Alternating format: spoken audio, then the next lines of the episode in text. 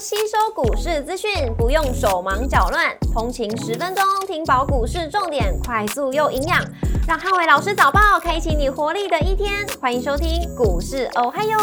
摩尔证券投顾林汉伟分析师，本公司经主管机关核准之营业执照字号为一百一十一年经管投顾新字第零一四号。大家早上，欢迎收听今日台股哦嗨哟。今日重点提醒：台股回撤之声，留意尾盘的押宝买盘。周三美股四大指数同步收跌，中东局势跟企业财报导致美股的拉回。星期三美股由费半指数下跌一点七六个百分点领跌四大指数，辉达下跌三点九六个百分点，跟艾斯摩尔下跌四点一七个百分点领跌半导体股。周三美股跌多涨少，非必消费、金融、工业、原物料、公用事业跟房地产类股领跌，能源跟必需消费类股逆势收涨。Meta 下跌二点一七个百分点，跟亚马逊下跌二点五四个百分点领跌科技股。特斯拉下跌四点七八个百分点，跟宝桥上涨二点五八个百分点，分别领跌跟领涨大型股。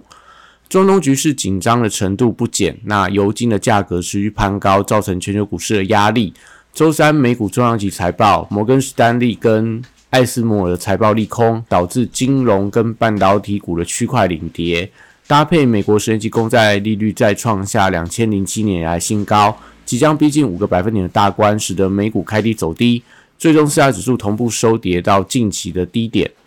股市红灯亮出黄灯，美元反弹跟美债率创高，台股回撤支撑，留意押宝买盘。台指盘后盘下跌七十四点，做收。跌幅零点四五个百分点，台积 ADR 则是下跌一点五四个百分点。周四大盘主观的重点有三：第一个，十月的开盘价在一万呃六千三百八十点附近，跟汇率的表现；二，生技股跟政策题材股的一个走势；第三个，AI 族群跟半导体股的一个走势。礼拜四台股受到美股续跌的影响，那所幸刻呃周三有刻意压低结算。所以先行反映部分跌幅之后，礼拜四就观察十月份指数的开盘价一万六千三百八十点能不能有效的防守。融资余额连续三天呃减少，来到两千两百五十七亿元，跟大盘的跌幅相比还是稍微有点不太够，所以礼拜四还是要留意到整体上震荡拉回的风险。那礼拜四也要留意到外资资金的压力，期货空单来到八千多口，那利率跟美元的走高。盘中如果搭配上说台币汇率的续贬，那对大型全值股还是会造成提款的压力。货柜三雄礼拜四受到国际航商股价弱势的影响，所以股价会有一些拉回的压力。那 B D I 指数连续三天上涨，再创下今年的新高，所以散装航运礼拜四收回到避风港的效应续强。国际荣耀报价礼拜三涨多跌少，那地缘风险担忧程度还是以加龙跟台塑化为观察指标。政策题材则是观察造纸跟电线电缆股的一个表现。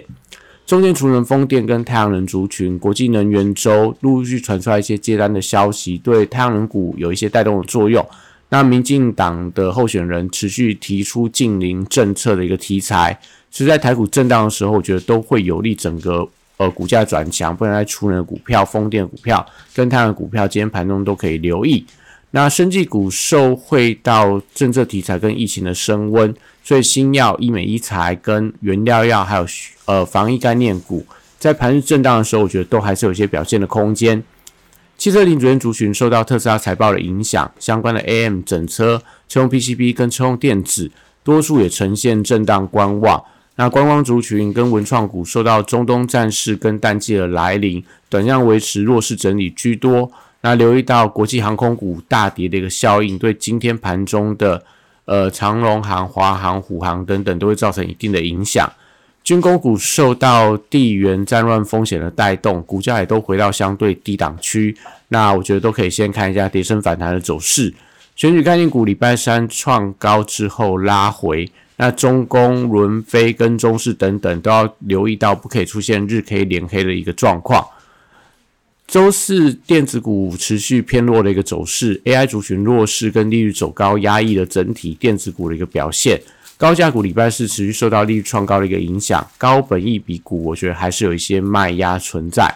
比电指标的广达跟伟创礼拜四观察礼拜三大量低点的防守，辉达连续两天重挫冲击了 AI 股的信心。那留意到伟创周三出量下影线的低点。因为外资有进场承接之后，能不能确认为短线的底部，影响到 AI 族群的信心，也代表今天伟创如果再度跌破昨天的低点，还是会引发所谓的融资断头的卖压。那当然，对于整个 AI 族群的呃反弹，会造成一定的一个冲击。那三乐板卡、PCB 机壳跟网通族群，礼拜四受到 AI 族群法人整体卖压的一个影响，所以指标股的旗宏、技嘉、台光电、银邦跟智邦等。的龙头股都看到一些所谓投信持续调节，那目前来看的话，我觉得在今天都要看到一些低档承接的量能，也就是低档要出量留下影线，才会有利股价在后续的一些止跌的反弹。那光通讯则是留意到台积电法说会一拍两瞪眼的效应，目前市场预期法说会会有一些利多的消息，但如果没有的话，也会造成明天会有比较明显的失望卖压，所以礼拜四容易出现一些提前获利的卖压。前顶创威、光盛跟光环等礼拜三尾盘拉高的股票，建议大家礼拜四不宜过度追高，可以等到礼拜五再去做一个决定，要不要进场做一个追加的动作。台积电礼拜四是台股能不能尾盘回稳的关键。那法说会因为市场在法说会之前多空看法相当的分歧，所以如果尾盘有一些法人进场押宝，那下半个月的半导体股就会成为盘面上的重心，代表资金会往半导体做一个集中的一个效应。IC 设计族群还是以联发科为领头羊，记忆体、高速传输跟消费电子等 IC 设计。近期都是多方的强势族群，具体类似所谓的微钢继续创高，那高速传输有翔硕跟普瑞，那消费电子的部分有类似这种低价的联家军系统这些股票，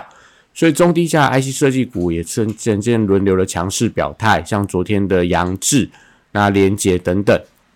那新日材礼拜四持续受到利率创高的一个影响，世金 KY 面临到季线的保卫战，连带到创意。呃，利旺跟 M 三幺也需要留意到短期均线支撑不可以有效跌破，不管是五日线跟十线的支撑关卡。那威盛、爱普、具有跟智源还是有些补跌压力存在。那威盛投进筹码松动之后，留意季线不可以再度跌破。华为手机供应链呃具备想象的题材，指标股在兆利、身家跟全新等逢拉回，我觉得都可以寻找进场的一个买点。折叠机供应链还是有一些买气升温的现象，也是大家可以留意到的相关族群。软体股在碳权跟微软供应商相对表现比较强势，指标股像宏基资讯、麦达特、宝硕跟华宏资等，短线上虽然说不是非常强势在创高，但还是维持一些强势整理的态势。以上今天台股，我还有祝大家今天有美好顺心的一天。立即拨打我们的专线零八零零六六八零八五零八零零六六八零八五。摩尔证券投顾林汉伟分析师，本公司经主管机关核准之营业执照字号为一百一十一年经管投顾新字第零一四号。新贵股票登录条件较上市贵股票宽松，且无每日涨跌幅限制。投资人应审慎评估是否适合投资。本公司与所推介分析之个别有价证券无不当之财务利益关系。本节目资料仅供参考，投资人应独立判断、审慎评估，并自负投资风险。